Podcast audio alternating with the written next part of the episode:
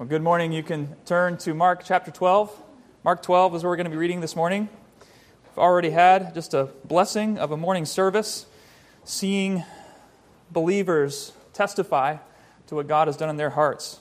And if you're wondering what it means to be a Christian, you just saw it displayed through those testimonies and baptisms of our brothers and sisters in Christ. Christians aren't called to display or put, put on display their own works or morality.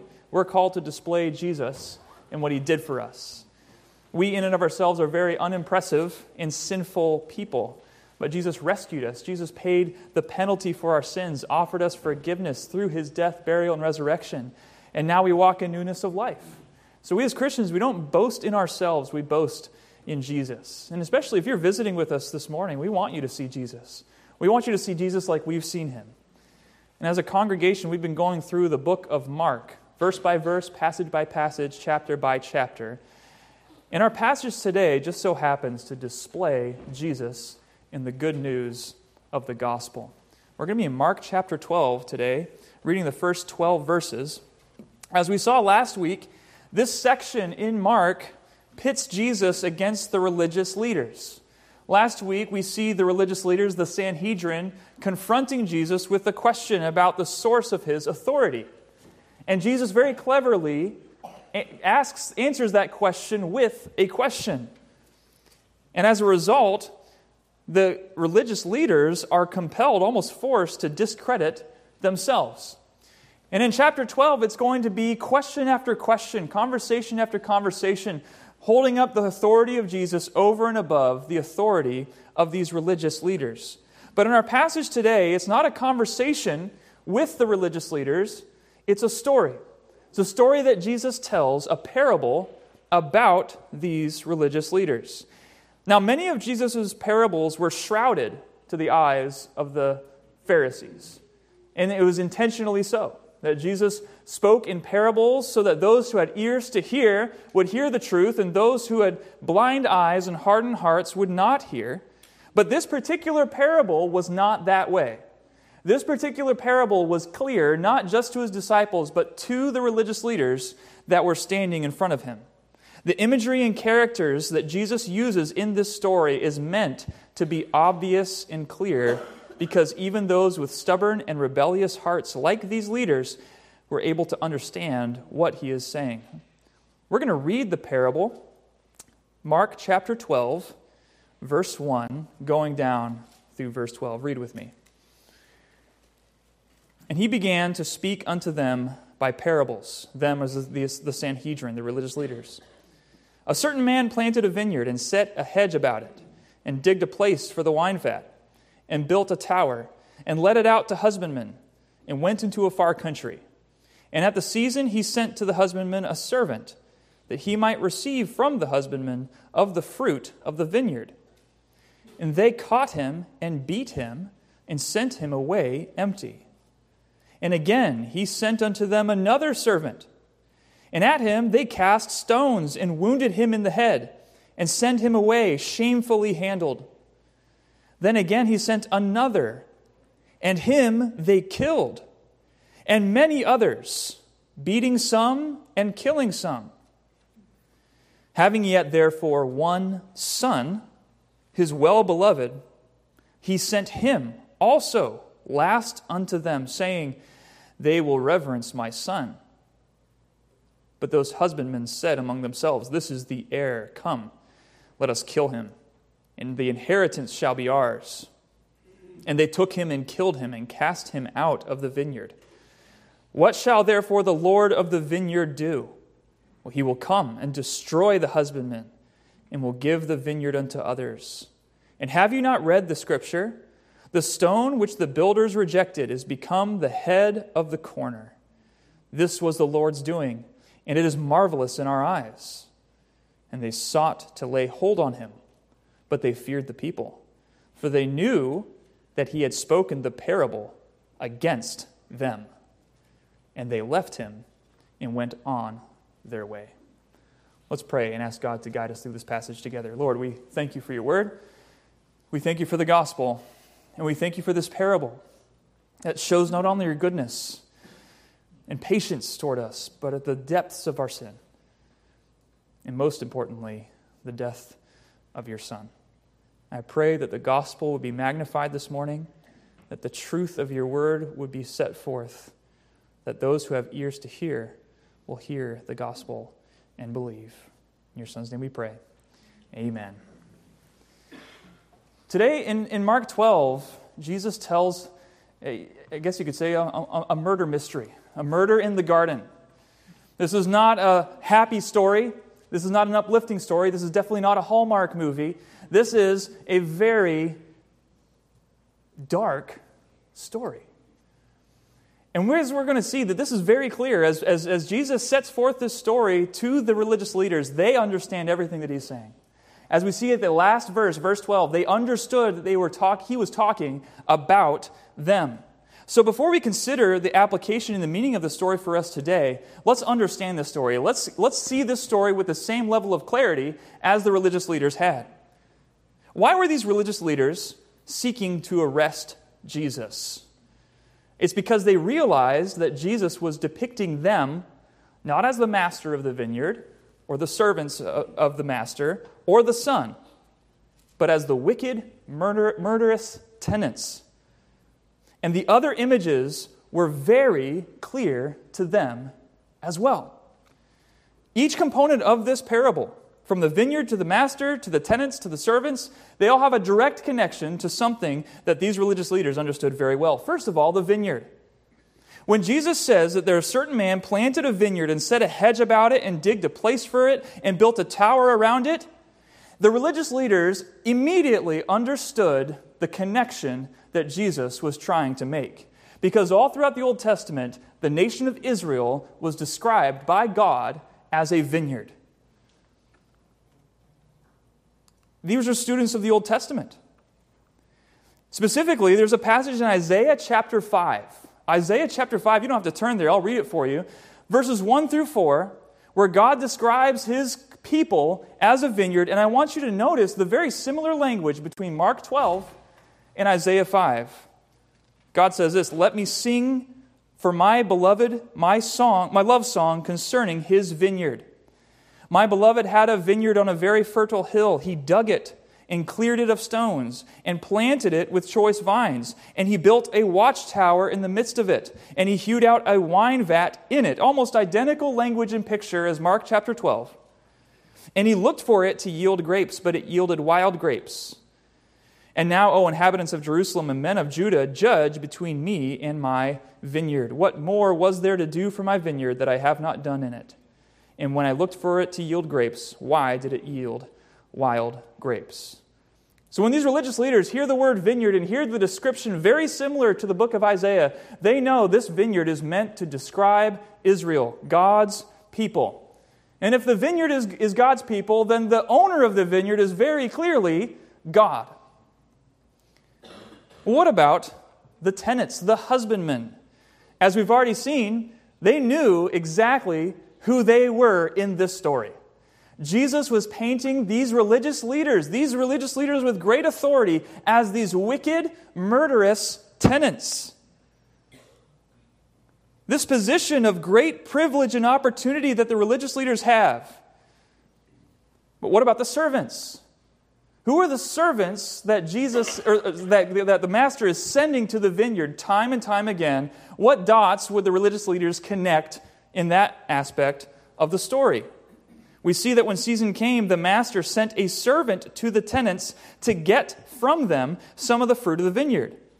And so let's ask the question in the nation of Israel, who were the representatives sent from God for a specific task to the people?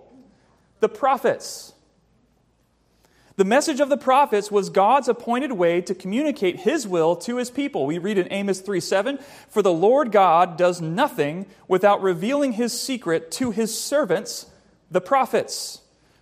And so we see a visual representation of the nation of Israel, the religious leaders, and the prophets sent by God. And the Sanhedrin saw this and understood all these things. So he understood that Jesus was talking about them. It's very clear. This is not hidden. If we were to summarize this story in one sentence, we could say the master sends servants to the vineyard who are mistreated and even killed by the tenants. And we take those pictures and we apply them to what, the, what it's meaning. We could say God sends prophets to Israel who are mistreated and even killed and thrown out of the vineyard. This is exactly what's going on in this story. And as a last result, the master sends his own son, who is also killed and thrown out of the vineyard. And Jesus is sharing this story with the leaders to reveal their sin in their own hearts. They have rejected God's message in the past, and they were about to reject and kill the very Son of God. And so, while this passage describes a murder in the garden, we see in this story the very message of salvation. We see the goodness of God in this story. We see the rebellion of humanity in this story. And most importantly, we see the death of the Son in this story. We see Jesus confront the religious leaders and showing them again that he knows full well their intention and their plan.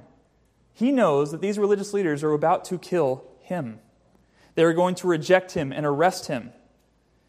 And so, how does this story confront you?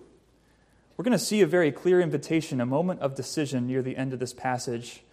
And so I ask you now, at the beginning of this message, have you placed your faith and hope in Jesus alone? Or will you, like the religious leaders in this story, reject him and his message? There are four themes I, that, that we see in this parable today. And first of all, and I think very clearly, we see the goodness of God. When applied to an actual master in a real vineyard, the actions of the master don't make much sense, right? Why keep on sending servants when they keep on getting beaten and killed, let alone why send your own son when you know that the tenants are wicked?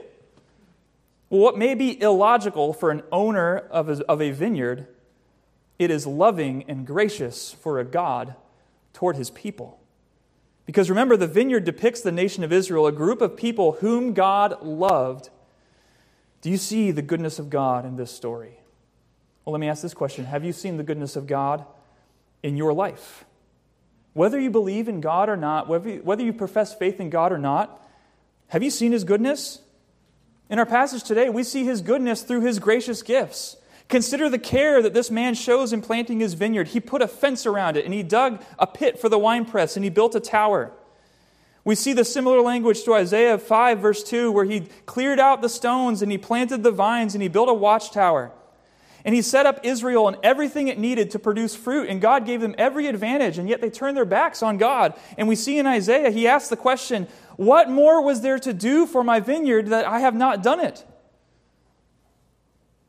What more has God done for you? Matthew 5, verse 45 says, For he makes his sun rise on the evil and on the good. He sends rain on the just and the unjust. That even in this world of sin and death and suffering, you can see the good gifts of God all around you. He has blessed you with life. He has blessed you with breath in your lungs, food to eat, clothes to wear, family, friends. Acts 17, verse 25 says, He himself gives to all mankind life and breath and everything. The sun that he made rises on the good and evil alike. He gives rain to everyone, regardless of whether they're just or unjust. He brought you here this morning. God is so good. He has blessed you with so many things. We see the goodness of God through his gracious gifts, but we see also the goodness of God through his patient warnings. The owner of the vineyard sends his servants in verse 2, but the tenants abuse him. They took him and beat him and send him away empty handed in verse 2. But what does the, tent, the owner do? He sends another servant who is struck and shamefully treated. And so what does he do next? He sends another servant who is killed this time. But he keeps trying. Verse 5 says, And so with many others. He kept sending them and sending them and sending them, and some they beat, and some they killed. Again, this doesn't make much sense for a vineyard owner, but through the lens of a faithful God to the people he loves, it makes all the sense in the world. God sent prophet after prophet to his people. Look at what he says in Jeremiah 7, verse 25 to 26. For from the day that your fathers came out of the land of Egypt to this day, I have persistently sent all my servants, the prophets, to them day after day. Yet they did not listen to me or inclined their ear, but stiffened their neck. They did worse than their fathers. Why would God be so patient, so loving? I'll tell you why. 2 Peter chapter 3 verse 9 says the Lord is not slow to fulfill his promise as some men count slowness but is patient toward you not willing that any should perish but that all should come to repentance. How do we see God's goodness? He is patiently waiting for you to know him. And while we're consumed with our own lives and our own sin, Jesus patiently sends us warning after warning. You even see here that you're here this morning because God is so patient with you. He wants you to believe in Him and Him alone. You and I are sinners. We don't deserve these gifts. We don't deserve the rain that falls from the sky. We don't deserve the, the sun to rise on each day. We've broken His commandments. We've ignored His rule over our life, and yet He is kind and patient to us when all we deserve is His wrath.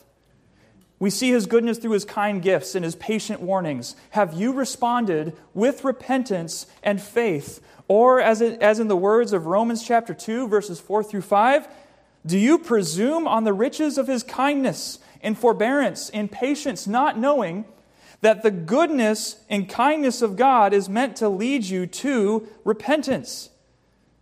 But because of your hard and impenitent heart, you are storing up wrath for yourself on the day of wrath when God's righteous judgment will be revealed. God has been so good to you. You have seen his goodness through his gracious gifts. You have seen his goodness through his patient warnings to you time and time again. How has he warned you? How has he brought to you the message of the gospel? What chances have you had to place your faith in Christ? Yet instead of repenting, we rebel even more. And so we see also in this parable the rebellion of man, the sinfulness of the religious leaders. And all of humanity is seen in the wicked and evil responses of these tenants to the servants that were sent. And this part of the story refers to the persecution that the prophets of the Old Testament received at the hands of the leaders of Israel. In Matthew chapter 23, verse 37, Jesus laments over Israel's treatments of God's servants through the generations, where he says, Oh, Jerusalem, Jerusalem, the city that kills the prophets and stones those who are sent to it. How often would I have gathered your children together as a hen gathers her brood under her wings, but you were not willing? But couldn't the religious leaders claim innocence regarding the Old Testament prophets? After all, they weren't there. They didn't do the deed. Their ancestors were the ones who committed these crimes. Listen to what Jesus says in Matthew chapter 23, verses 29 through 36. Woe to you, scribes and Pharisees, hypocrites! For you build the tombs of the prophets and decorate the monuments of the righteous, saying, we had lived, If we had lived in the days of our fathers, we would not have taken part with them in shedding the blood of the prophets. And thus you witness against yourselves that you are sons of those who murdered the prophets. Fill up then the measure of your fathers, you serpents, you brood of vipers. How are you to escape being sentenced to hell? Therefore, I send you prophets and wise men and scribes, some of whom you will kill and crucify. And some you, some you will flog in your synagogues and persecute from town to town, so that on you may come all the righteous blood shed on earth, from the blood of righteous Abel to the blood of Zechariah the son of Berechiah whom you murdered between the sanctuary and the altar. Truly I say to you, all these things will come upon this generation. So while these religious leaders washed their hands clean of the sin of their forefathers, they ignored the fact they had the same evil heart as their fathers, and they would continue to do the same things. They would fill up the measure of their fathers. And Jesus tells them, I'm going to send you prophets and wise men and scribes. And guess what you're going to do? You're going to do exactly what your forefathers did. You are no different. They may not have killed the servants of the vineyard owner, but they were about to kill the son of the vineyard owner. Acts chapter 7, verses 51 through 52. Peter says, You stiff necked people, uncircumcised in heart and ears, you always resist the Holy Spirit. As your fathers did, so do you. Which of the prophets did your fathers not persecute? And they killed those who announced beforehand the coming of the righteous one, whom you have now betrayed and murdered. These religious leaders could not sit back and pat their own shoulders and say, We wouldn't have done the same thing because they were about to do the same thing. And you and I are no different. We cannot look at these religious leaders, we cannot look at the Old Testament leaders and say, I would have done completely different. We're sinners too. We rebel against God. We rebel against the authority of God. These tenants had the nerve to disrespect and rebel against the very person who hired them. The owner's authority over them meant nothing. If you're an employer, you would never tolerate your employees treating you this way. If you're a parent, you would never tolerate your kids acting this way. God is the creator of the entire universe. Should he tolerate such rebellion? And what is that rebellion? Well, what did the tenants want? They wanted to take over. They heard that the owner was sending his son, and so they conspire and say, This is the heir. Come, let us kill him, and the inheritance will be ours. What about us today? Well, the Bible says God is the King of kings, He's the creator of all things. And we, as sinful people, you know what I try to do? I try to dethrone Him. And I try to put myself on that throne. I want complete and total power over my life. I disregard the authority of God. I ignore His rules. I break His commandments. We ignore the God of the universe and try to become our own little gods. We rebel against the authority of God, but we rebel also against the message of God. We don't care about his authority over us, and we don't care about his message to us. Have you been presented with the truth of the gospel before? And have you responded, well, that's not for me, not interested? Or perhaps even complete ridicule and mockery? Perhaps you've done that to someone's face. Or perhaps you've only done it in the quietness of your own heart when your own conscience pricks you of your sin and your own conscience reminds you of the reality of God and your accountability to Him, and you shake off that nagging feeling that there is a God out there who has a message for you.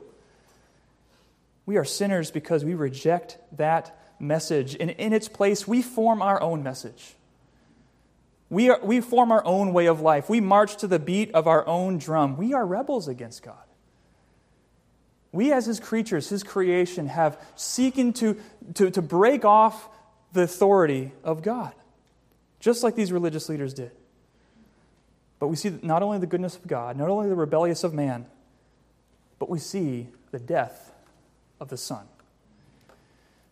Verses 6 through 8 says this the owner of the vineyard, he still had one other, a beloved son. And finally, he sent to him to them, saying, They will respect my son. But those tenants said to one another, This is the heir, come, let us kill him.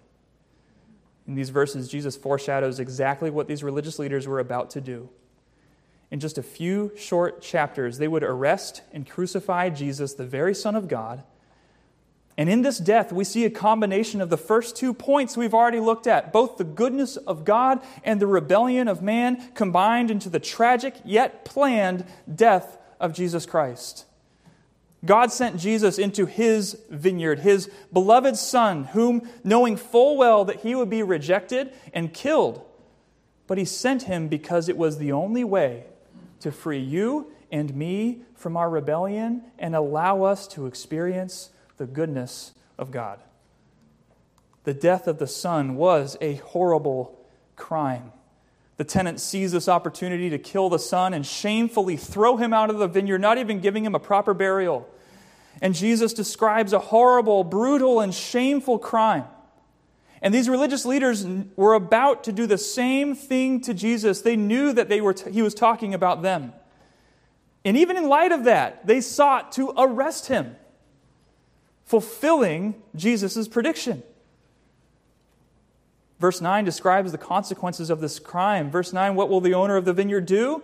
He will come and destroy the tenants and give the vineyard to other there is no greater crime committed than the murder of the Son of God, and yet we see that the death of the Son was the gracious gift. Look with me in verses 10 and 11. Have you not read the scripture? The stone that the builders rejected has become the cornerstone. This was the Lord's doing, and it is marvelous in our eyes. Here, Jesus quoted Psalm 118, verses 22 through 23. We find something fascinating in this parable. the very act of them committing this horrible crime, God was accomplishing his plan of salvation for all people. The stone rejected by the builders had become the very cornerstone. And this is all the Lord's doing. What is the good news? What is the gospel? What was just displayed through the waters of baptism this morning? It all begins with the goodness of God. God is your creator. He made you to know Him and to love Him. But when sin entered the world through Adam, all of us are born into this world with a sin nature, and we rebel against the King of the universe in our thoughts, our actions, our words. We try to make ourselves king of our lives. And we've experienced God's goodness through His gracious gifts and His patient warnings time and time again, but we have disregarded both. But God so loved the world that he sent his only Son, that whosoever believes in him should not perish, but have everlasting life. Yes, we deserve death because of our sins, and we cannot pay that penalty. And so Jesus entered the vineyard and he took our penalty on the cross. He died in your place so that if you believe in him and repent of your sins, you can have your sins wiped away. In his confrontation of these religious leaders, Jesus points to the grand plan of salvation. And in those last verses, 10 and 11, we find ourselves at the point of decision. Jesus quotes Psalm 118 and says, The stone that the builders rejected have become the chief cornerstone. And as he's saying that to the religious, religious leaders, there's one disciple in particular, in particular who I believe was listening very, very carefully. And it was Peter. Because we find Peter quoting this same passage two other times in Scripture, calling people to, point, to the point of, a, of decision. Will you embrace Jesus as the cornerstone? Or will, will you reject him? The first passage we see Peter repeat this same verse that Jesus says is in Acts chapter 4. Turn there, if you will, Acts chapter 4. By this point in Acts chapter 4, Jesus had died and he had risen again from the dead and he had ascended to heaven. Salvation had been accomplished. And now his disciples are going out and spreading the message, and one of those disciples is Peter. In Acts chapter 4, Peter and John had just healed a crippled man by the power of Jesus. And they are both arrested. And guess who they stand before? They stand before the Sanhedrin. The same group who had condemned Jesus to death. The same group who had asked Jesus in Mark chapter 11, By what authority do you do these things? If you're in Acts chapter 4, look in verse 7. They ask Peter and John almost the same question by what power or by what name did you do this? Acts chapter 4, verses 8 through 12. Then Peter, filled with the Holy Spirit, said to them, Rulers of the people and elders, if we are being examined today because concerning a good deed alone to a crippled man, by what means this man has been healed, let it be known to all of you and to all people in Israel that by the name of Jesus Christ of Nazareth, whom you crucified, whom God raised from the dead, by him this man is standing well before you. This Jesus is the stone that was rejected by you, the builders, which has become the cornerstone. And there is salvation in no one else, for there is no other name under heaven given among men by, by which we must be saved. And Peter quotes to the Sanhedrin the same verse that Jesus had quoted to the Sanhedrin and tells them to their face that Jesus was that stone that you rejected and killed. And now he has become the cornerstone. And now there is salvation in no one else. There is no other name under heaven given among men by which we must be saved. We see Peter quoting this verse yet again in the letter that he wrote in 1 Peter chapter 2. 1 Peter chapter 2. And yet again, we see this moment of decision. 1 Peter chapter 2, verse 4. Peter writes this As you come to him, a living stone rejected by men, but in the sight of God chosen and precious, you yourselves, like living stones, are being built up as a spiritual house to be a holy priesthood, to offer spiritual sacrifices acceptable to God through Jesus Christ. For it stands in Scripture Behold, I am laying in Zion a stone, a cornerstone, chosen and precious. And whoever believes in him will not be put to shame.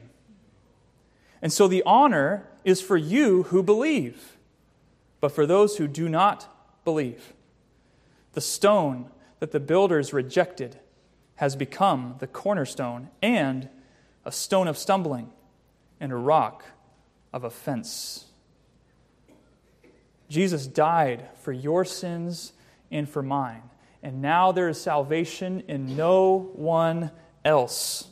And because of what Jesus did, there is no other name under heaven given among men by which we must be saved. And so the Bible calls to us and says, What is your decision? 1 Peter 2 lays it out. Whoever believes in him will not be put to shame. But those who do not believe in him Jesus becomes a stone of stumbling and a rock of offense. Will you reject the free gift of salvation through the death of Jesus Christ? Will you reject him and face the consequences of your own sin? Or will you come to him humbly, laying your own works at his feet, your own effort, your own pride at his feet, and say, Jesus, I cannot earn salvation. I cannot save myself. It is only through the death of your Son that I can come to salvation. God is so good, and He has shown His goodness to you. And you know what that goodness is meant to do? It is meant to bring you to repentance. And yet we rebel against His rule and message. But God sent His one and only Son, God in flesh, that whoever believes in Him should not perish, but have everlasting life. So, how do we respond to a message like this? Once again, I'll let the Apostle Peter answer that. In Acts chapter 2, verses 36 through 38, his sermon at Pentecost, where once again he confronts those who had killed Jesus. And we read in Acts chapter 2, verses 36 through 38 Let all the house of Israel therefore know for certain that God has made him both Lord and Christ, this Jesus, whom you crucified. And now, when they heard this, they were cut to the heart and said to Peter and the rest of the apostles, Brothers, what shall we do? Peter said to them, Repent and be baptized, every one of you, in the name of the Lord Jesus Christ, for the forgiveness of sins, and you will receive the gift of the Holy Spirit through this parable, this murder in the garden, Jesus sets forth to the religious leaders, the ones who would kill him, the grand plan of salvation. He shows them his goodness, he shows them their sin, he shows them his son, and then he calls us to respond. Will he be the cornerstone, or will he be the stone rejected by men? What will you do with the message of the gospel? We gather as a church, like I said at the beginning, not to boast in our own works, not to say that we somehow are better because we figured it out and we found the gospel. No, we're here because God found us. Because Jesus came to us and died on a cross for our sins so that we not, not try to earn our way to salvation or, or outdo our bad deeds with our good deeds, but to come and throw ourselves before the mercy and grace of Jesus Christ, who came to die and take, pay the penalty for your sins and mine. And the Bible is clear that whosoever calls on the name of the Lord shall be saved. Will you call on the name of the Lord today? Will you pray with me? Lord, we ask that you would speak to hearts. Lord, that through the, even the testimony of baptism this morning and the testimony and message of your word, That if there's anyone here who has not placed their faith in Christ, who is holding out, who is rejecting your patient warnings and your gracious goodness, you would bring them by your Spirit to the point where they are ready to place their faith and trust in you alone. For those of us who have already placed our faith in Christ, I pray, Lord, you would never allow us to get over the great gift of the gospel, that would never become old news, but that we would rejoice in it and live in its reality.